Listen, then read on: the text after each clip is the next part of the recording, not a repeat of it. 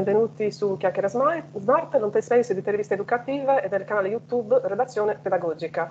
Riprendiamo le interviste. Oggi ho il piacere di ospitare eh, la collega pedagogista, dottoressa Ombretta Annoni. Buonasera Ombretta. Buonasera a tutti. Eh, ringrazio oh, la collega per aver accettato l'invito e la disponibilità. Allora, eh, brevemente mi presento per chi non mi conosce. Allora, eh, mi chiamo Silvia Ferrari, eh, sono una pedagogista digitale, eh, attiva sulle piattaforme social e audio e curo un personale progetto di audiodescrizioni per persone non vedenti. Allora, ehm, una cosa che mi contraddistingue da, dagli altri youtubers, eh, sono anche youtuber, allora, le descrizioni, perché questo? Eh, perché i non vedenti che saranno poi all'ascolto di questa registrazione dalla voce non possono capire l'ambiente attorno, per cui è giusto anche eh, dare un minimo di informazione. Allora, nel mio caso eh, ovale chiaro, chiari da lettura, eh, cappelli, vabbè, insomma, corti, auricolari, alle mie spalle c'è un quadro e sono frontale a PC. Mentre la collega Ombretta alle sue spalle una libreria, eh, front- eh, ovale chiaro, niente occhiali, capelli corti sul viola, eh, molto sorridente, eh, indossa una, una, maglia a strisce bianco-nere e una giacchina sul color lilla, molto vaporosa. Ecco, quindi questo è per darvi un dettaglio. Ecco. Allora, cominciamo subito, eh, entriamo nel vivo della pedagogia. Questa è un'intervista che avrà un taglio veramente pedagogico, poi insomma eh, l'ambito eh, che mi accomuna alla collega, per cui sono molto contenta. Allora, allora per Ombretta partiamo eh, dal background di studi, quindi tu sei pedagogista, ti chiedo eh, nello specifico il tuo background formativo e a seguito della laurea le tue specializzazioni, perché so che ce n'è più di una. Prego. Sì. Allora, io sono laureata in pedagogia magistero, quindi l'ho fatta so, più di 30 anni fa e a indirizzo psicologico. Dopodiché sicuramente ho fatto altre tantissime cose, diciamo che almeno una o due all'anno di aggiornamenti li ho sempre fatti da subito, non mi sono mai fermata. Eh, all'inizio ho cominciato subito all'inizio dei DSA, quindi ho cominciato subito con quello, anche perché lavoravo in una scuola professionale, quindi questa cosa mi serviva giustamente. E in tutte le altre cose che mi sono servite poi in quello che tuttora faccio, ho fatto comunicazione non violenta, ho fatto sessualità anche per disabili, ho fatto il bullismo, ho fatto DSA e, e tantissime altre cose. La, le cose che mi interessano di più e che faccio attualmente è eh, una consulenza, eh, mh, quindi counseling e coaching perché le ho fatte entrambi, eh, mindfulness, e anche Feuerstein. Sono tre cose completamente, no, non sono completamente diverse, in realtà sono molto simili, eh, lavorano tutte sulla persona. Eh, mindfulness si può fare anche con, con, più persone, anche non solo con una persona, diciamo che tutto il resto, anche, anche Feuerstein si può fare anche con più persone, però tendenzialmente io la faccio solo con una persona perché è la cosa che mi serve comunque di più, poi vi spiegherò meglio il funzionamento di tutto ciò che svolgo. Prego Silvia. Ok, grazie. Allora, eh, quindi adesso entriamo nello specifico di queste eh, specializzazioni. Quindi eh, nello specifico si intende eh, il target di riferimento, eh, chiaramente la collega opera su persone, quindi il pedagogista lavora sulle persone, quindi eh, anche specializzarsi è importante perché come si evolve la persona anche anche eh, i professionisti devono fare altrettanto. Ecco. Allora, chiedo a Ombretta ecco, il target di riferimento, quindi quali sono uh, le età uh, verso cui intervieni, quindi come fai a capire in base diciamo, alla criticità, diciamo questo termine, qual è l'intervento appropriato a seconda della, della situazione della persona e il setting, quindi eh, dove si svolge, non so, in studio oppure a casa della persona, ecco, così per dare anche eh, dei dettagli, prego. Eh, allora, io non ho mai lavorato con i bambini, diciamo, da zero ai sei anni non lo so per quale motivo, ma è una cosa che avrei potuto, ma non ho mai fatto. In realtà non ho neanche fatto particolari specializzazioni dagli 1 ai 6 anni, quindi comunque anche qui mi tiro un po' fuori anche da questo punto di vista. Dai sei anni poi ho sempre lavorato con ogni genere di persone, sia con bambini, ragazzi, adulti e anche con persone anziane, quindi comunque con tutto ciò. Il setting è diverso, nel senso ho lo studio e quindi alcuni li ricevo in studio, alcuni li ricevo a casa loro, soprattutto a casa loro ricevo ehm, diciamo no, più che altro adolesc- preadolescenti e adolescenti, li faccio o in studio o a casa loro, e gli anziani che li sto facendo comunque a casa loro, perché soprattutto dopo il Covid, ecco, diciamo anche questa cosa qua è la cosa che in questo momento serve anche a loro, anche per chiacchierare, per parlare un attimo, soprattutto in questo tipo di situazione. Eh, diciamo che invece gli adulti anche bambini, però li vedo in studio quando faccio delle consulenze oppure mindfulness. Eh, diciamo che le cose le faccio entrambi, una sorta di break work eh, faccio quando sono in studio con loro, sia con bambini che con adulti, eh, che è la cosa che mi serve di più. Mm, io il, ho lo studio a Milano e a casa mia ehm, e quindi spesso succede in, che in studio riesco a lavorare comunque con, con queste persone. Ho lavorato anche, anche, una consulenza anche con bambini delle scuole elementari, quindi invece con i ragazzi faccio soprattutto mh, metodo di studio, nel senso che alcuni li seguo magari anche tutto l'anno, altri invece magari li seguo solo da 3 a 5 volte giusto per dargli un metodo di studio per poter andare avanti a studiare e a volte serve proprio anche questa cosa e questo lo faccio soprattutto a casa dei ragazzi. Quindi anche qui entriamo anche nell'ambito familiare, perché poi quando sei lì comunque si entra anche nell'ambito familiare delle, dei ragazzi da cui vado. E quindi questo è un po' il tipo di situazione in cui, in cui lavoro. Ecco, prego Silvia, sei altre domande. Ok, allora quindi, eh, sì, quindi sulle criticità mi hai appena eh, risposto. Farci capire, per esempio, eh, il metodo Feuerstein, come funziona? Ecco, per farlo capire anche eh, a chi non lo conosce o che lo conosce solo di nome. Prego. No, certo, certo, certo. Allora, vabbè, il metodo Feuerstein è uno psicopedagogista che ha fatto eh, il metodo, ormai è morto, è morto nel 2013, adesso c'è il figlio che Mm, che lo sta facendo e allora il metodo Feuerstein è un po' particolare, nel senso che lui è stato nei campi di concentramento e poi ha capito che comunque al di fuori di quello le persone comunque intervenivano, c'era comunque eh, un cambio nel momento in cui si era eh, nei campi di concentramento, nel momento in cui si usciva comunque dal punto di vista cognitivo e mentale le cose si, si riavvivavano. E quindi ha cominciato a pensare a che cosa stesse succedendo. Adesso questo molto in breve, eh, sì, e sì. il, il pass che poi è passato subito a quello standard, poi il basic, il basic è stato fatto dopo, parte proprio da lì, cioè lavora proprio sul solo dei fogli fatti da Feuerstein, punti, orientamento spaziale, sono diverse cose che il ragazzo deve fare, mm, i più piccoli sono 13, poi arrivano comunque anche a più di 30 i fogli per ognuno di questi pass. E, e mm, e ti fanno proprio capire quali sono le competenze cognitive che un ragazzo deve avere. La cosa poi, uno dice, vabbè, è solo per ragazzi, per, poi tanti dicono è solo per ragazzi disabili, invece in realtà non è vero, anzi, anche con gli adulti che lavorano è una cosa che è molto utile, perché proprio va a capire eh, dove siamo in difficoltà noi e che cosa ci può servire per riuscire ad attivare al meglio qualche cosa per cui siamo fermi e non riusciamo ad andare avanti anche dal punto di vista del lavoro.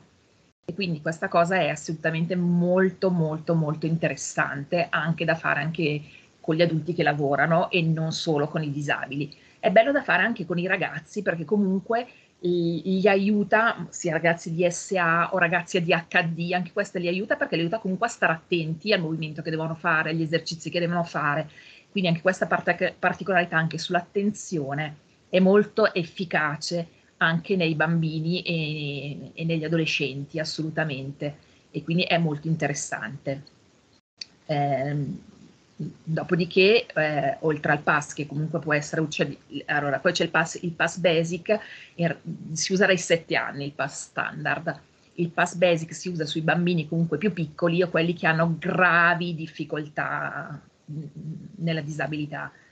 Eh, però anche del, del, basic ci sono delle cose molto interessanti sulle emozioni, quindi anche lì è, è, molto interessante, a volte anche con i ragazzi un pochino più grandi, delle attività sulle emozioni sono molto belle comunque da fare, poi c'è anche tutta la parte di immagine, lo standard che può essere attivata su delle emozioni che comunque... È, secondo me è significativa, ma tra l'altro sono cose che si possono fare anche mentre si sta facendo una consulenza, no?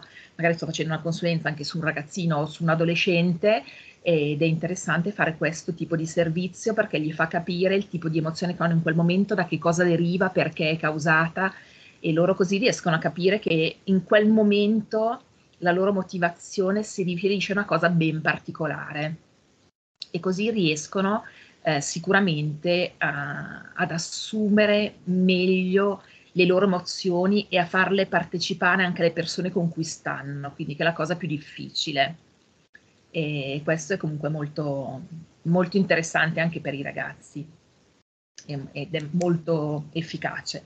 Queste sono un po' diciamo, le cose più o meno in generale rispetto al pass standard. È logico che il pass si fa con una matita perché non si possono cancellare niente, quello che è stato fatto è fatto.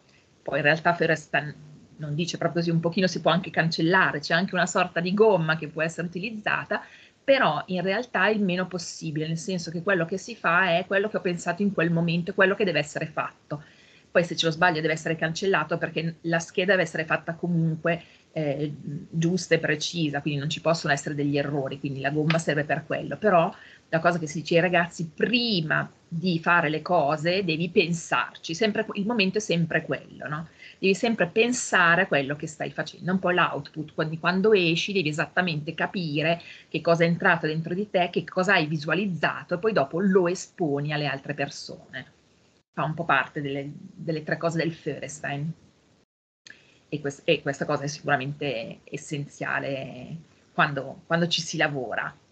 E, allora, in genere il Feuerstein più che altro viene chiesto magari da alcuni eh, alcuni genitori o magari perché glielo dice qualche psicologo, qualche neuropsichiatra eh, che ce n'è bisogno, eh, quando lo si fa ehm, per il lavoro eh, lo si può utilizzare semplicemente perché servono per alcune cose, per cui senza neanche dire che cosa stai facendo, perché lo stai facendo, si fanno degli esercizi e poi gli si fa capire che servono appunto per capire eh, che cosa in quel momento che cosa stanno sbagliando e quindi mh, mm, anche questo ha un senso anche per le persone adulte. È interessante anche per le persone anziane, soprattutto quelle che sono un po' all'inizio dell'Alzheimer e cominciano un po' con la demenza, perché comunque il Ferestan aiuta a riprendere un po' di attività rispetto a queste patologie che poi comunque c'è, non è che si risolve, però aiuta a mantenerla un pochino più stabile, ecco, sia l'Alzheimer che la demenza. Continueranno ad andare, non è che si fermano, eh? non c'è ancora purtroppo un medico che ci ha fatto capire che in questo momento si possa fermare, però aiuta tutto sommato a tenerle vive un pochino di più alcune cose che abbiamo, per cui eh, riuscire a parlare, restare con le altre persone, dal punto di vista emotivo capire cosa stiamo dicendo, quindi queste cose sono comunque importanti anche per le persone anziane. E, insomma, l'idea del Feuerstein è un po' è un po' questa, è in generale un po', allora ripeto, per me è tutto un po' generale, io dico dai sei anni, ripeto per quello che ho detto prima, dai sei anni fino alla parte anziana, perché secondo me tutto quello che faccio io lavora sempre in questi termini, perché appunto credo che sia così, noi siamo fatti così e non, non si può fare a meno, cioè le nostre emozioni ci sono, dobbiamo viverle, dobbiamo vivere la, la nostra attività, poi, vabbè, poi in, in, quello che ho fatto io c'è anche la comunicazione non violenta, quindi in, in queste cose qua c'è anche tutta questa parte sulla comunicazione non violenta che cerco di dare comunque anche ai ragazzi, anche quando sono a scuola da me, eh, sono a scuola da me, no, a scuola non ci sono più, quando sono da me a fare lezione, è comunque una cosa comunque molto utile anche questa cosa qua, per cui comunque dire sempre le cose in positivo, non, non considerare le cose in negativo, quindi tentare di lavorare anche da questo punto di vista. Ecco, diciamo che insomma un po' la modificabilità cognitiva che ha è, è essenziale, è quella che lui ha sempre messo in atto e ha sempre portato avanti. è, la cosa che per lui è, è, que- è, quello, che, è quello, che, serve per lui, non, non c'è un'alternativa. Eh, noi siamo così proprio perché abbiamo questa capacità di riuscire a, ehm, a intervenire sempre sulla nostra mente, quindi io credo che sia proprio quello, anche nel momento in cui abbiamo delle difficoltà abbiamo sempre la possibilità di modificare ciò che stiamo vivendo. E credo che sia comunque una cosa importantissima. Poi eh, Feuerstein ha fatto anche l'LPAD, eh, che è una sorta di, di, verifica rispetto a quello che si sta facendo. Ci sono dei test che sono molto simili ai test psicologici che vengono fatti, ma Feuerstein fa in modo che comunque questi test vengono eh, fatti due volte, quindi te lo, ti faccio fare il test una volta, poi ti spiego come fai anche degli ore, eccetera, ti spiego dove hai fatto gli errori, te lo rifaccio fare, non uguale ma molto simile, la differenza che c'è tra uno e l'altro mi fa capire la tua capacità di arrivare a dove puoi arrivare, cioè c'è questo pezzettino di parte che può aiutarti ad arrivare al meglio. Quindi ehm, Feuerstein fa proprio questa cosa che comunque può essere utile, va comunque studiata, quindi anche questo fa parte eh, fa parte comunque del Fioresel, è comunque molto interessante, ma questa cosa fa parte secondo me soprattutto, io la vedo così poi, soprattutto per gli adolescenti, bambini e adolescenti, è una cosa molto interessante. O chi magari ha, sub- ha subito delle problematiche mentali, perché comunque è stato anche adulti che magari sono stati paratici, eccetera, eccetera, questa cosa è comunque molto interessante. Questo è un po' quello che può succedere al Fiore. È, una, è, è, molto in generale, eh, quindi non, sì, sì, sì. se poi volete andate a vedere, andate a vedere Fiorestein, andate a vedere eh, Fiorestein che cosa arriva. Ecco, non guardate quando dicono che è solo per i ragazzi disabili, perché in realtà non è proprio vero, perché la modifica, la modifica cognitiva c'è sempre a qualsiasi tipo di età, quindi non guardate solo, solo questa cosa qua, perché spesso si trova quello. E quindi non, non va tanto bene che si legga sempre questa cosa. E quindi non è bellissimo. Eh, e quello che dicevo prima mm, mi viene soprattutto chiesto, allora, sulla parte sugli anziani, quando fai lezione con gli anziani, magari porti comunque questa cosa, senza neanche dirgli che stai facendo il Feuerstein, però è proprio una metodologia, è, è un po' quello, no? È, è, è una metodologia che eh, chi la insegna, cioè io che sono lì a fare il Feuerstein, a fare Feuerstein mh, mm, ti faccio capire la motivazione di quello che stai facendo, non ti faccio arrivare all'esercizio, ti faccio comprendere il lavoro che stai facendo. Quindi è una mediazione. Io sono da una mediatrice. Direi che sul Feuerstein ho più o meno finito, poi domande ce ne sono sicuramente ancora, però più o meno la modalità sì, sul sì. Feuerstein è questa. Quindi Silvia, sì. prego. Ok, allora eh, adesso ti chiedo eh, invece per esempio la mindfulness eh, come si svolge e poi il counseling, ecco, eh, okay. se li usi in simultanea, ecco, così anche per farlo capire, visto così approfittiamo di questa intervista anche per saperne di più. Prego. Ok, allora eh, la mindfulness, la mindfulness, ripeto, è... Ehm, mh, mm, lavora soprattutto, allora è un po', mettiamola così, cioè nel senso che dove io ho studiato, eh, loro fanno anche breathwork, è proprio questa cosa qua, quindi lavorare sul respiro, no? eh, dove c'è comunque anche il caos, ci sono determinate cose, però è, è proprio quella, quindi la mindfulness è, è qualcosa che lavora sul, su, sul respiro, ma non è proprio solo il respiro, non è neanche, allora, facciamo tutto all'insieme, non è né una meditazione, non è solo eh, il respiro, sono diverse cose messe insieme che lavorano poi con la mindfulness. Di solito eh, la mindfulness si fa in studio, nel senso non, eh, la, la faccio in studio da me, o anche il breathwork. Poi è anche da dire che quando lavoro anche con i ragazzi, il fatto di dire, ok, hai delle problematiche a scuola, hai l'interrogazione, aspetta un attimo, ti fermi un attimo, 10 secondi, due respiri, butti fuori un po' tutte le cose, ok, adesso e ti concentri su quello che devi fare. Questa cosa che non gli dico che stanno facendo la mindfulness, però è una parte anche di questa cosa, no? E la mindfulness è un po' questa. Allora, John, Cab- John Kabat-Zinn, che è quello che diciamo in, in Europa ha, ha, inventato la mindfulness, ehm, diciamo che ehm, lui vuole che comunque l- la mindfulness sia un approccio di attenzione alla persona. Qui mh, la pedagogia lavora sempre sulle persone, non c'è possibilità di lavorare altrove, noi lavoriamo tanto sulle persone che, con cui, che stanno con noi in studio.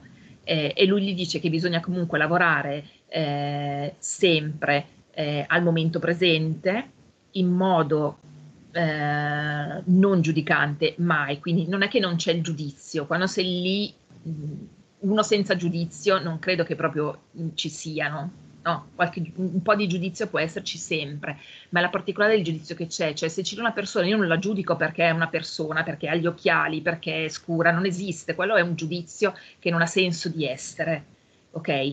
Poi però magari dici una cosa che non mi piace e lì un po' mi viene da giudicarlo, no? però poi anche qua la mindfulness mi riesce a capire, ok, due respiri, perché stai dicendo questa cosa? Ok, cerchiamo di capire perché te la sta dicendo. Ok, e anche questa cosa, mh, mentre si, si, lavora, è molto, anche per me stessa dico che ci lavoro, è molto utile, ok, ti sta dicendo una cosa che non ti piace, eh, la stai giudicando, ok, prova a, chiedergli, a fargli la domanda in un altro modo per vedere se reagisce in un altro modo, così magari riesce a capire che forse quello che sta dicendo può anche essere corretto. E, e quindi anche questa cosa qua è, è, vero che non ci dovrebbe essere il giudizio, ma un minimo di giudizio c'è sempre. E, e poi va fatta con intenzione, quindi comunque intenzione eh, al momento presente che è proprio qui e ora, cioè eh, noi siamo così, cioè la pedagogia è quello, quello che lavoro in questo momento non penso al passato, devo pensare al qui e ora e farti reagire per il dopo, no? e quindi noi lavoriamo proprio su questa cosa qua. Quindi la mindfulness secondo me aiuta tantissimo su questa cosa, aiuta tantissimo i bambini a stare tranquilli, a stare posati, eh, anche quando sono a scuola è interessantissimo. Infatti ho fatto questa cosa anche a scuola, anche con i ragazzi, eh, che è molto bella. Poi ho dei libri giustamente anche fatti per i bambini sulla mindfulness, per bambini che è molto semplice, perché ho 7, 8, 10 minuti di mindfulness con i ragazzi è molto, no, lavori molto di più, nel senso però con loro fai altri tipi di lavori che poi ti aiutano a fare questi 7, 8 minuti, 10 minuti di una sorta di meditazione, il momento un po' di stare tranquilli, di riuscire a capire mh, quello in cui si lavora, che cosa può essere comunque importante della mindfulness. Diciamo che la, quello che è importante, allora, per come ho studiato io la mindfulness attraverso ehm, le persone con cui ho studiato io sono soprattutto il, quello che chiede la mindfulness è soprattutto all'inizio il relax, eh, il respiro, la presenza qui e ora, l'accoglienza e la gratitudine, che è importantissima, perché quando si fa la mindfulness c'è una parte di accoglienza che non è che accolgo tutto il mondo, che va bene qualsiasi cosa. Allora, sì, e, l'accoglienza non è proprio questa cosa, no? l'accoglienza che ci sta, però eh, insomma, l'accoglienza è proprio quando accetto l'altra persona così com'è. Questo è un po', è un po l'accoglienza dell'accogliere l'altra persona, no? Anche nei suoi difetti. Ok? E, e, poi la gratitudine, perché comunque anche se faccio qualcosa di sbagliato, ma capisco perché lo sto facendo, eh, ok, ho fatto questa cosa, ho fatto una cosa che non dovevo fare, devo trovare la, una, un'occasione per fare invece una cosa gratificante per, la, per, l'errore che ho fatto. E questa cosa comunque mh, fa, fa, in modo che io in quel momento ho gratitudine per una cosa che in quel momento lì è stata positiva nel lavoro che sto facendo, qualsiasi tipo di lavoro che stia facendo, se sono studente, per esempio, e, e sono a scuola, ho fatto l'interrogazione, vabbè, non l'ho fatta bene, eppure avevo studiato, quindi che cosa è successo? Due respiri, eh sì, però questa, eh, non avevo studiato quelle pagine lì, eh, però sono quelle che mi ha chiesto, caspita, devo stare attento quando mi interroga a eh, leggere tutto quello che dovevo leggere e non lasciare alcune pagine. Ok, questo è un pezzettino per gli adulti, tante volte magari siamo impegnati a fare qualcosa sul lavoro e, e, e, non riusciamo a capire, con- cioè, devo, riuscire a fa- a, devo, riuscire a fare qualcosa, c'è un pezzettino che non riesco a trovare, sono lì mi arrabbio, dico ecco non riesco a trovarlo, cosa sta succedendo?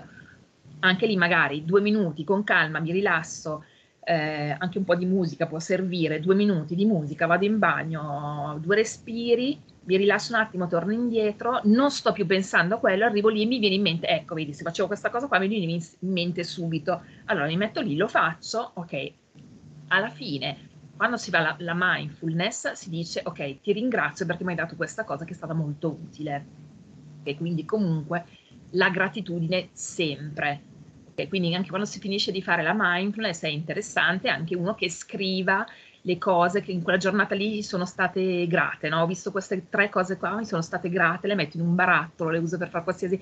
E quando noi a volte siamo in imbarazzo e dire, ecco, c'è stata questa cosa che non dovevo fare, è stata una giornata brutta, prendiamo da queste cose dice, ah, vedi che ieri avevo fatto questa, vedi che un mese fa ho fatto questa cosa, che era molto interessante. Oh, devo andare a rifarla. Ok, una cosa positiva e il fatto di lavorare sulle cose positive è sempre comunque utile, quindi anche quando c'è qualcosa di sbagliato, se troviamo qualcosa di positivo è comunque sempre una cosa molto, molto utile, in, sempre. Quindi questo è, la mindfulness è, è, un po questo tipo, è un po' questo tipo di lavoro che, che fa. Eh, Poi ti avevo chiesto il counseling. Ok, eh, sì, c'hai ragione. Sapere un pochino... No, no, hai ragione. Allora, il counseling è fatto quello psicobiologico, eh, perché fa un po' parte anche della neurologia, cioè apprende tante cose, c'è solo la parte psicologica, c'è la parte neurobiologica, eh, che sono comunque utili, se, cioè, ehm, sono, mm, nel counseling ci sono dentro tante cose che servono a una persona per riuscire a risolvere quel piccolo momento in cui inciampano per qualsiasi cosa. Eh, mh, che possano essere anche bambini, perché io ho fatto anche eh, counseling anche per bambini e comunque capire anche dove loro stanno, dove sono gli errori loro che hanno fatto, se li hanno fatti a scuola, se li hanno fatti a casa, dove stanno gli errori che hanno fatto per riuscire a fargli vedere, ok, se facciamo in altri termini, riusciamo a lavorare comunque al meglio, eh, lavorando però eh, sempre su loro stessi, su quello che stanno vivendo eh, in quel momento, sul, sulle loro attività che possono comunque essere essenziali. Poi diriamo, diciamo che sul counselor psicobiologico una delle persone che comunque poi c'è anche nella mindfulness che è presente anche nel counselor, nel counselor psicobiologico è Siegel, che sia da una parte che dall'altra è uno psicologo che fa un po' di che fa parte di entrambe le cose, no? eh, c'è tutta, anche tutta una parte di, di, psicologia, di biologia della persona e eh, anche la filosofia che poi uno ha di vita, perché poi anche quello, nel counseling psicobiologico c'è anche quello, un po' quello, la, la meccanica la meccanica quantistica di come noi stiamo lavorando, quindi andiamo anche qua sulla parte delle neuroscienze, ok? Ehm, e questa parte fa proprio parte del counseling psicobiologico, cioè si lavora proprio da questo punto di vista. E, però, ripeto, tutto è sempre voluto alla persona, quindi quello che diceva Rogers, quindi la persona è sempre una persona, quindi questo è essenziale. Quando si lavora comunque con gli altri eh, è giusto che sia così, è giusto che ci siano queste cose perché Ehm, noi siamo noi stessi non, e quindi le altre persone devono capire che prima di tutto ci siamo noi. E, e se ci siamo noi vuol dire che possiamo comunque apprendere anche dalle altre persone. Ok? Perché nel momento in cui noi stiamo bene, possiamo riuscire a ricevere anche dagli altri.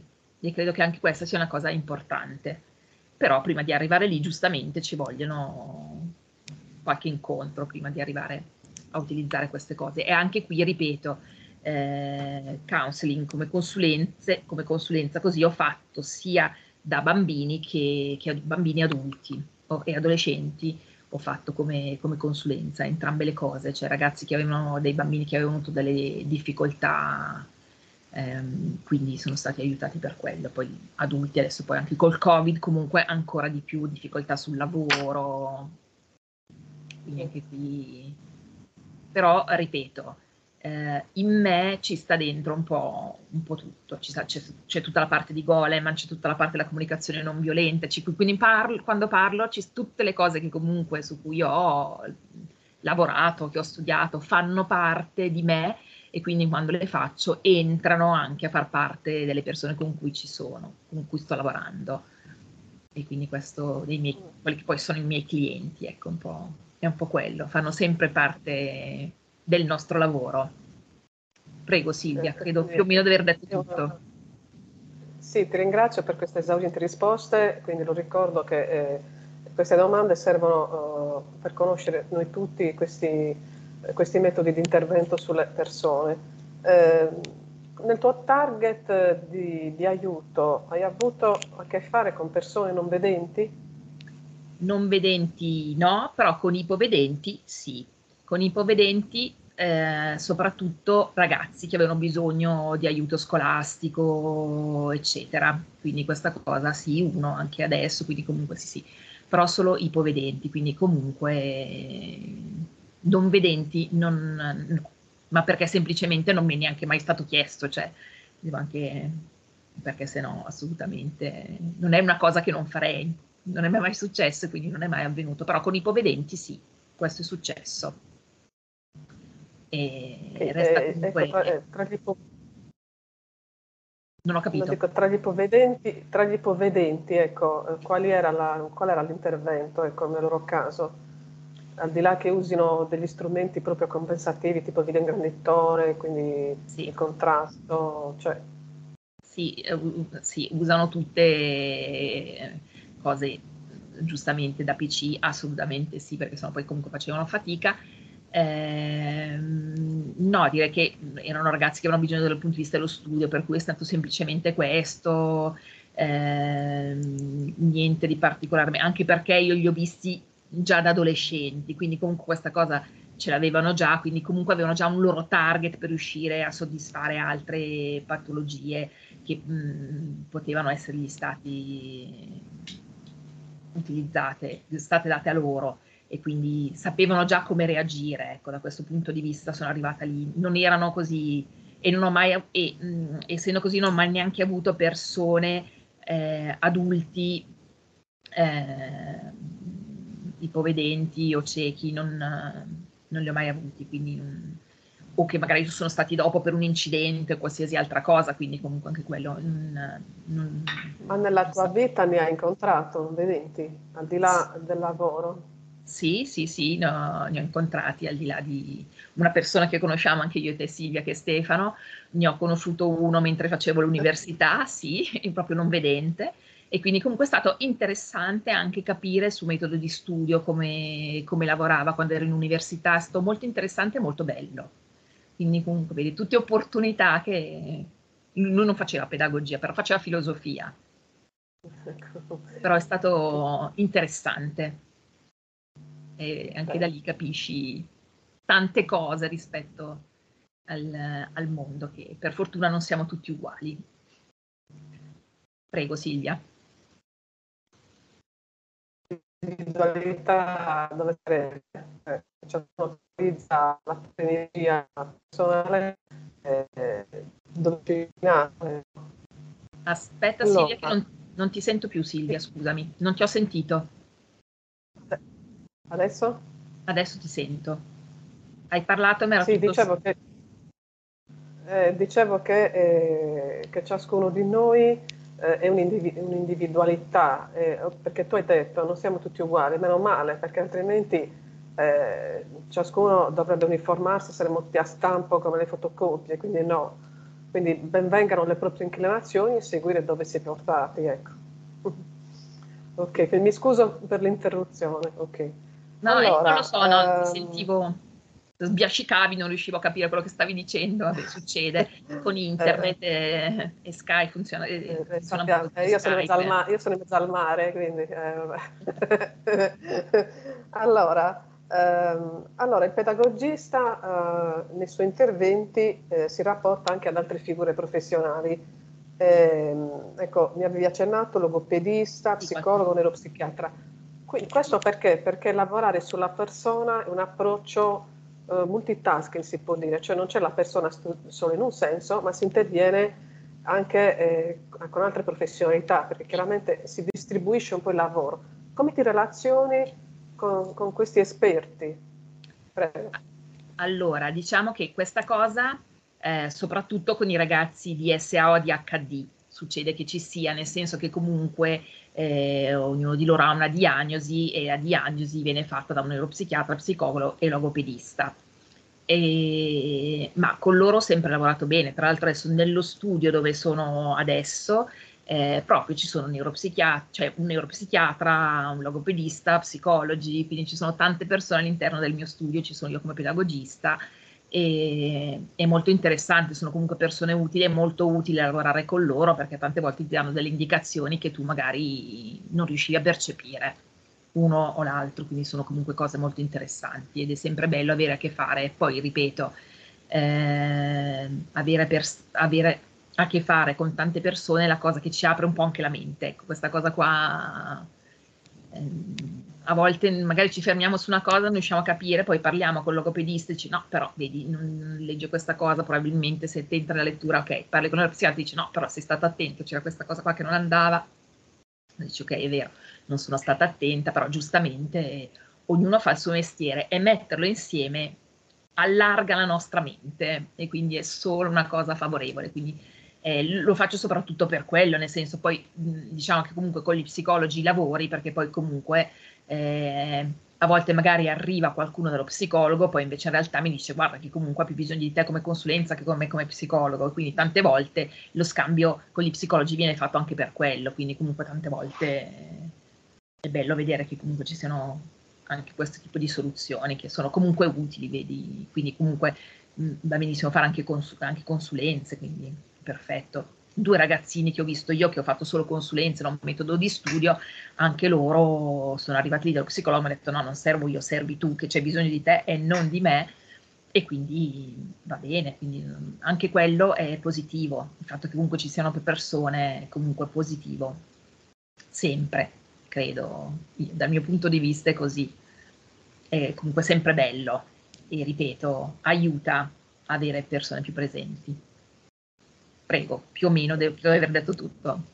Prego. Sì, grazie, grazie. Allora, eh, allora adesso parliamo eh, della famiglia. Ecco, nell'impostazione degli interventi, eh, eh quanto incide eh, il ruolo della famiglia e quindi che cosa pensano, eh, se sono invasivi, se accettano l'operato, ecco, così per capire anche l'altra parte. Prego e la famiglia è fondamentale, è fondamentale sia per gli anziani che per, per i bambini per gli adulti. Eh, ci sono vari tipi di famiglie. Eh, è diff- qua è difficile riuscire a, a, far capire bene il significato. Eh, ci sono quelli che sono magari anche fin troppo, che dici basta, non chiamarmi più, va bene lo stesso. e quelli che invece dall'altra parte si discostano completamente dal lavoro che stai facendo, soprattutto magari sui bambini, su adolescenti o anche sugli anziani, e anche questo non va bene, ci sono invece delle famiglie che comunque ti aiutano. E quindi restano tutti un po', non, ognuno, ogni famiglia lavora un po' a modo suo, è logico che ci sono quelli che ti aiutano, sono quelli che comunque con cui lavori anche più volentieri, perché comunque di fatto, eh, cioè se dico devi fare questa cosa, e comunque loro la fanno, è comunque sicuramente più positivo. Quando arrivi o, o ti sommergono di domande e dici, vabbè, magari questa domanda se non la facevi e gliela facevi anche alla tua amica andava bene uguale. E... Però non lo so, eh, le famiglie non sono facilissime oggi come oggi da gestire. Eh eh, ripeto, il counseling psicobiologico lavora anche su quello, perché proprio si lavora proprio anche sulla, su quando ce l'hai con gli adolescenti, si lavora proprio anche sulla loro famiglia, sulla gestione della loro famiglia. e quindi comunque anche se tu lavori con, con il ragazzo o con la persona anziana, devi comunque fargli capire come deve reagire comunque anche la famiglia. E devo dire che tante volte, a volte arrivano e magari ti dicono sempre sì, sì, no, no, va bene, poi quando magari ti dici no, mi sono arrabbiato con suo figlio o mi sono arrabbiato con sua figlia perché comunque così non, si, non va bene quello che ha detto, le cose vanno fatte in un altro modo, eh, eccetera, eccetera, e, e, loro ti dicono no, no, va bene, adesso mi dica cosa devo fare, che poi, allora poi mm, tu dici no, non è che deve fare così, magari deve stare attento a non rispondere così, devi stare attento magari a non, a non dire determinate cose, quindi insomma, anche qua, quando è così, è comunque mh, mm, bello riuscire anche a lavorare, anche andare a lavorare con i ragazzi, perché poi così è tutto molto più positivo. Io devo dire questa cosa anche con genitori separati è bello, eh? anche dove ci sono genitori separati, ma comunque i genitori condividono entrambe la situazione del ragazzo che c'è lì, mh, mm, sono, i risultati sono comunque positivi. Però non è così sempre, e quindi questo si fa un po', si fa un po fatica a volte. No, non dico non, se- non sempre, eh? però a volte la fatica comunque c'è. Prego. A te, Ti ringrazio, grazie. Allora, eh, adesso entriamo in un ambito, diciamo, pedagogia digitale. Eh, infatti, in un certo senso noi in questo momento la stiamo facendo, quindi siamo collegati su Skype, quindi una piattaforma così eh, di streaming per trasmettere. Ehm, quindi ecco, in questa domanda chiederò ad Ombretta quanto è importante per un pedagogista ai tempi di oggi, e quindi del web imperante, l'uso delle tecnologie, quindi PC e tutti i device, saper applicare anche dei software di utilizzo, perché eh, la, la, pedagogia quando esce da, dall'università è teorica, poi la, va praticata sul campo, anche sul campo digitale. Quindi com'è l'approccio di Ombretta con la tecnologia? Ecco, prego. No, ormai con la tecnologia bisogna essere avanti, nonostante l'età la tecnologia ci deve essere per forza, i ragazzi sono assolutamente eh, bravissimi della tecnologia. E non si può restare indietro a loro, per cui comunque sì, al di là appunto del Covid e quant'altro, però sicuramente Skype, Meet, eh, ci sono tantissime eh, cose in cui comunque ci, si possono condividere le cose. Tra l'altro, vabbè, adesso su Skype è l'unico ormai che è rimasto, che è rimasto gratuito, gli altri eh, Meet è un po' gratuito, un po' no, quindi alcuni, alcuni sì, alcuni no, so, adesso bisogna anche capire. Eh, però sono comunque utili, bisogna saperli utilizzare un po' tutti perché poi, vabbè, mi è capitato avendo lezioni a più persone e quindi usare, usare tantissime cose anche con, eh, anche con, i ragazzi, nel senso che poi comunque c'era, c'era Teams per esempio anche ehm, che è di Microsoft, anche Teams, che anche questo qua è un po' a pagamento, un po' no, mm, vabbè. E, mm, erano, erano un po' queste, poi sicuramente i ragazzi oggi come oggi sono su TikTok, su Instagram, su determinate cose che loro esprimono, tra l'altro anche qua le, il loro modo di essere comunque anche su queste cose qui, quindi anche qui bisogna stare attenti ai ragazzi cosa fanno, cosa vedono, cosa guardano. E anche qui non è facilissimo, però sì, non è facilissimo per, per, noi che dobbiamo capire i ragazzi cosa, cosa, cosa stanno vivendo e non è facilissimo per i genitori. E comunque anche lì devono comunque riuscire a capire perché comunque i ragazzi io vedo ragazzini delle scuole, delle scuole eh, secondarie di primo grado, quindi vuol dire 11, 12, 13 anni, che hanno, tutti, che eh, hanno tutte queste cose qua e vanno tranquillamente su Skype, vanno tra- tranquillamente su Teams o Meet, vanno dove vogliono e gestiscono quello che vogliono. È vero che poi comunque i genitori possono dargli minuti, puoi vedere, puoi non vedere, ma comunque non è così facile non è, al giorno d'oggi non è così facile. Come pedagogista si impara, tutte le volte si deve imparare qualcosa di nuovo. Quindi, dal punto di vista digitale dobbiamo sempre imparare qualcosa di nuovo. Va bene anche, eh, quello, certo, anche certo. quello. Esatto, per arrivare, per arrivare a più persone. Esatto, esatto, esatto. E quindi qua eh, eh, succede che comunque faccio anche lezioni anche su Skype, anche con bambini della scuola elementare. Quindi sì, anche con loro a volte mi capita di farlo su Skype. Perché poi okay. non possono, quindi anche questa cosa succede.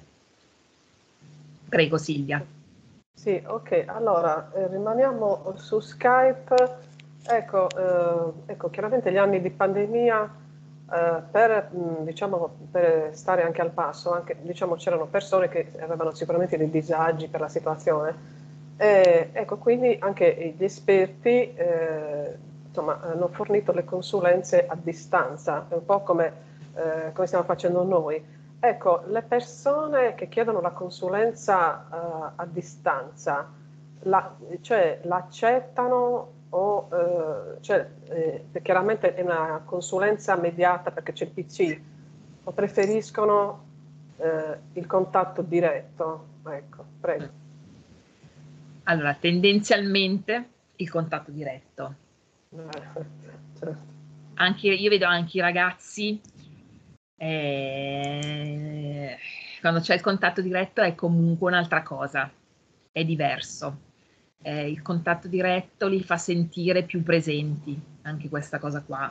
Eh, dal PC è sempre il PC, è tutto, fanno comunque più fatica. Tutti, i ragazzi, i bambini, i ragazzi, gli adulti, gli anziani.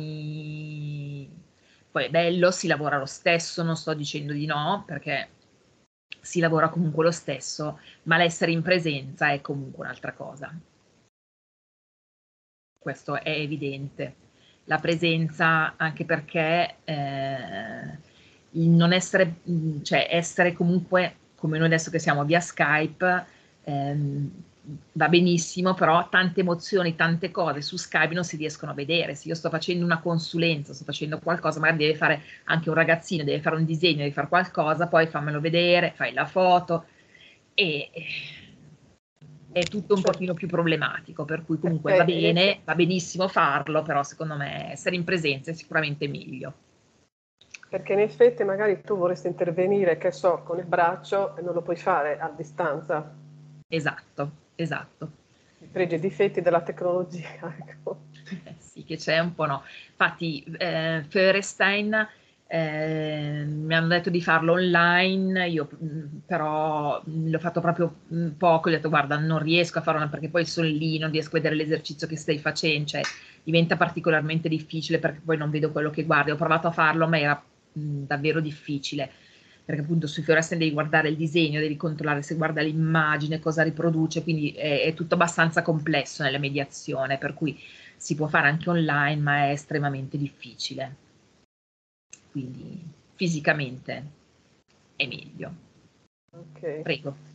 Eh, ecco, quanto nella divulgazione in rete eh, la, la, propria personalità il vissuto quanto contano? Quindi un pedagogista eh, eh investe nella sua formazione, però per supportare gli altri sicuramente eh, deve aver vissuto, ecco, cioè ciascuno porta se stesso per aiutare. Quanto di ombretta c'è nei suoi interventi? Prego. E di ombretta eh, cioè, cioè, quello che sono, quindi comunque quello che sono è quello che porta nei miei interventi. Eh, per cui diciamo che eh, io ho cominciato a fare la pedagogista con Don Milani, mettiamola così. Eh, nel senso che eh, mio papà aveva avuto degli amici che sono stati eh, da Don Milani, sono stati studenti di Don Milani e io lui non l'ho conosciuto chiaramente, però mh, lo, gli amici di mio papà mi portavano proprio nel bene e nel male la presenza di Don Milani, quello che lui aveva fatto. E, e, lui mi ha portato un po' a essere, a voler fare la pedagogista, a voler fare la persona che comunque poteva dare una mano nel momento in cui c'era bisogno di qualche cosa, di qualsiasi cosa fosse, mi sembrava che Don Milani, quando ero un po' più giovane, mi ha aiutato tantissimo in questo lavoro, nell'idea che lui voleva trasmettere questa cosa comunque ai ragazzi. Poi lui era soprattutto dal punto di vista dell'insegnamento, se vuoi quant'altro, però eh, è stato secondo me per me significativo. E, e, quindi questa cosa però diciamo che porto me tutte le volte che, che io vivo qualche cosa, questa cosa poi quando devo fare consulenza la porto dentro di me e vedo di comunque cercare di farla comprendere anche alle altre persone. Ecco, questo sono un po', sono un po io quando faccio pedagogia, anche quando sono lì con i ragazzi, poi dopo magari sono, sono anche stanchi, per cui magari facciamo anche una battuta, che anche quello fa, non sono tanto capaci di raccontare barzellette, però sai, la battutina, magari sei lì anche con, magari anche con ragazzini adolescenti, allora, ma il ragazzino che cosa ti ha detto? Allora, anche in un altro modo riesci un po' eh, a coinvogliare il ragazzino in qualcos'altro che non sia esattamente la scuola, che in quel momento lì non ce la sta più facendo, quindi divaghiamo un attimo. E, però fa parte di me, cioè non, non tante persone chiederebbero cosa stai facendo col tuo ragazzino, con la tua ragazzina, vi siete visti? No, vabbè, così non glielo chiedono, però tanta, tanta gente non lo, non lo, chiederebbero nemmeno, invece secondo me ci sta anche la parte della sessualità con i ragazzi è importante, per cui comunque se, se sei con gli adolescenti o anche con gli adulti, questa cosa è comunque importante ed è giusto che comunque ci sia. L'affettività, la sessualità è comunque importante, per cui comunque fa parte anche del ragazzo, anche per rilassarlo, del ragazzo o ragazza, per rilassarlo un attimo nel momento in cui si stanno, sta facendo fatica a fare qualcosa nel momento in cui si sta studiando. È logico, nel momento in cui si fa consulenza, mh, anche lì si cerca di intervenire in ciò che, eh, che posso dargli anche in quel momento, perché poi tante volte anche noi abbiamo le nostre difficoltà e quindi tante volte anche noi facciamo fatica a, um, a, stare magari anche con i nostri clienti, magari ci è successo qualcosa, allora lì giustamente che cosa succede? Eh, questa cosa qua, la mindfulness mi aiuta, ok, prima di entrare, 5 minuti prima di avere il cliente, 2 minuti, ti rilassi un attimo, butti fuori tutte le cose, respira. Questa cosa aiuta tantissimo, per esempio, mi ha aiutato molto. Che poi, vabbè, eh, anche qua io facevo un po' di training autogene, quindi anche questa cosa comunque aiuta, la mindfulness ancora di più. Eh, quindi il training autogeno lo, lo, facevo anche da ragazzina perché poi io facevo sport e quindi il training autogeno mi aiutava anche a stare più tranquilla quando avevo le gare eccetera. E, e dopo con la mindfulness sicuramente è stato un grande aiuto e ancora adesso lo è quindi cerco di dare sempre il meglio di me stessa ecco. così credo di farlo. Spero di riuscire a farlo abbastanza bene. Prego noi siamo tante gocce nel mare del eh. web, eh, portiamo avanti le nostre idee con garbo ed educazione. Allora, ehm, quindi per esempio, allora, questo, diciamo, questa è una domanda leggera. E qual è eh, cioè, il tuo pedagogista preferito o più pedagogisti eh, se ti ispiri a, a questa persona nel lavoro, prego. Sì, allora, detto appunto che vabbè comunque Fiore resta psicopedagogista, c'è comunque la Montessori, cioè ce ne sono alcuni che comunque fanno parte della pedagogia, però quelli a cui io sono più vicina eh, è soprattutto Dewey e comunque il fatto eh, che è, è, una guida, cioè comunque io come che sono lì a lavorare con loro, sono, faccio un po' da mediatrice comunque con loro, quindi questa cosa di Dewey mi piace tantissimo e credo che sia comunque molto, molto utile, quindi questo e, e, e, ci sta, secondo me noi siamo così. Eh, e poi ripeto, c'è anche Paolo Freire che comunque è sicuramente anche lui, n, non mi dispiace come, come pedagogista, eh, e anche lui lavora tanto sulla, anche lui sulla, sulla mediazione, no? Quindi eh, nessuno si può educare da solo, abbiamo sempre bisogno di tutto il resto del mondo, diceva un po' anche, anche Freire, no? Non siamo da soli, tutto il resto fa parte di noi, quindi comunque che siano amici, genitori, eh, le persone con cui stiamo, con cui lavoriamo, tutto fa parte di noi, è il mondo in cui viviamo, perché poi anche quello comunque, al di là di tutto, anche quello è importante, cioè se io vivo qua in conto, se vivo in Cina in un altro, se vivo in Africa un altro ancora, quindi anche la posizione nostra è sicuramente importante. Quindi anche questo è, è essenziale. Quindi sono comunque, diciamo, più o meno questi, oltre a quelli che ho detto prima, sicuramente Dewey e Freire, quelli che secondo me sono quelli che mi piacciono. Dewey e Freire. Okay. Sì, soprattutto sì, loro. Quindi... Beh, Goleman perché dal punto di vista, lui è uno psicologo, però dal punto di vista delle emozioni Goleman eh, sì, mi piace molto, mi piace questa fase comunque che lui ha dato dal punto di vista anche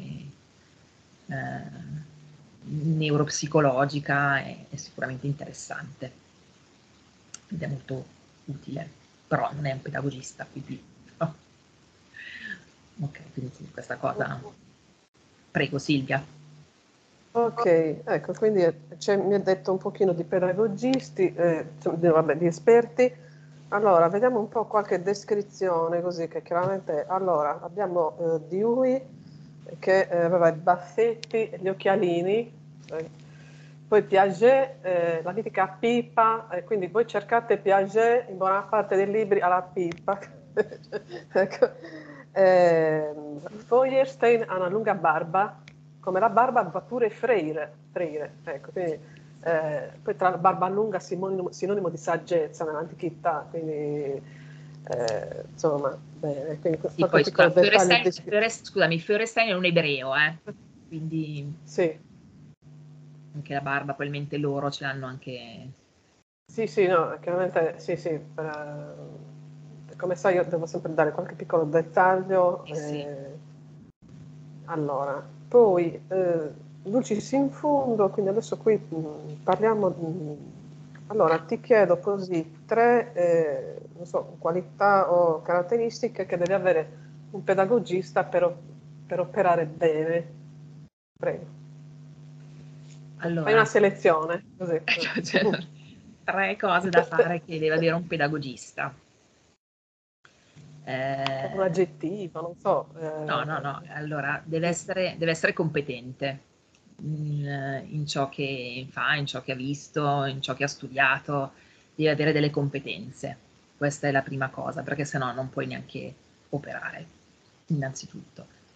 Eh, dal mio punto di vista deve essere un po' aperto, quindi comunque il non giudicare, il vedere le persone così come sono, anche questo è assolutamente importante, credo che sia comunque molto, molto utile e molto efficace. E, um, lo stare assolutamente, um, per esempio, um, e deve com- ecco, questa cosa qua deve comunque accogliere le persone che arrivano da lui. Ecco, da questo punto di vista, perché se hanno bisogno di lui, c'è bisogno comunque di qualcuno che possa mediare per loro qualcosa che possa comunque essere utile. Quindi anche questo tipo di mediazione che credo che come pedagogista dovremmo comunque riuscire a fare, quello il nostro lavoro è un po' quello. Siamo, io credo che noi siamo dei mediatori rispetto a ciò che è una persona che viene e ci chiede qualcosa, noi dobbiamo mediare qualcosa che per lui possa essere utile rispetto delle cose che noi come competenze abbiamo che possiamo riuscire comunque a, eh, a dargli una mano a valorizzare se stesso. Ecco, non credo che siamo un po' così noi. Credo, adesso poi anche qui, tre co- credo che siano un po' queste tre cose qua. Ok, quindi mediatore, poi mediatore con i media, quindi insomma siamo sempre, sì. la parola media è sempre presente, ecco. Sì. Eh, niente, quindi allora io avrei esaurito come dire, la mia scaletta come nei programmi, ecco. Eh, allora eh, devo dire che sono stata molto contenta di aver ospitato la collega, quindi io per chi segue il mio canale Redazione Pedagogica su YouTube io eh, non mi occupo solo di disabilità visiva, eh, però anche eh, intervistare colleghi che canalizzano il loro orientamento su altre cose è sicuramente produttivo e permette anche a me di saperne di più. Ecco. Quindi, eh, come vedete, noi siamo due personalità diverse, due modi diversi di fare pedagogia, la mia canalizzata sulla disabilità visiva digitale e la collega, eh, diciamo, più da studio, quindi interventi, come dire, in presa diretta, eh, ci unisce la passione, il background, la competenza e cosa importante, l'ascolto non giudicante, che, che, tra l'altro mi pare che sia uno tra i pilastri della mindfulness unitamente alla pazienza, quindi lavorare con le persone richiede dei caratteri tranquilli, non delle persone così elettriche, l'elettricità la lasciano altrove, ecco, quindi eh, sia che ci sia un supporto informatico oppure in presa diretta, l'importante è eh, essere anche empatici, mettersi nei panni dell'altro eh, non giudicare perché eh, noi non abbiamo il diritto di giudicare le persone che si rivolgono a noi per un disagio, perché se la moneta si può rovesciare, quindi anche noi, eh, se avessimo un disagio, anche noi vorremmo la stessa attenzione. Ecco. Quindi, eh, allora, nel ringraziare, allora intanto ringrazio eh, quindi, um, Ombretta, prego se fare un saluto così conclusivo. Ok, grazie, vi saluto tutti per la, per la serata, spero di avere raggiunto alcune cose che potessero comunque riguardare anche voi, capire il lavoro che comunque stiamo facendo. Spero che possiate apprezzarlo e buona serata. Quindi ringrazio la collega. Allora, in ultimo vi ricordo che questa intervista, quindi eh, chiaramente fatta su Skype, quindi ne siamo digitali al massimo, l'andrò a caricare nel mio canale YouTube eh, Redazione Pedagogica e poi da lì la farò confluire nelle piattaforme appunto social. Ecco, quindi una pedagogia più digitale di questa, la pedagogia non so, cioè, ecco, eh, e niente. Ok, quindi allora un caro saluto a voi tutti eh, dalla Sardegna, eh, alla prossima intervista. Grazie e buonasera. Buona serata.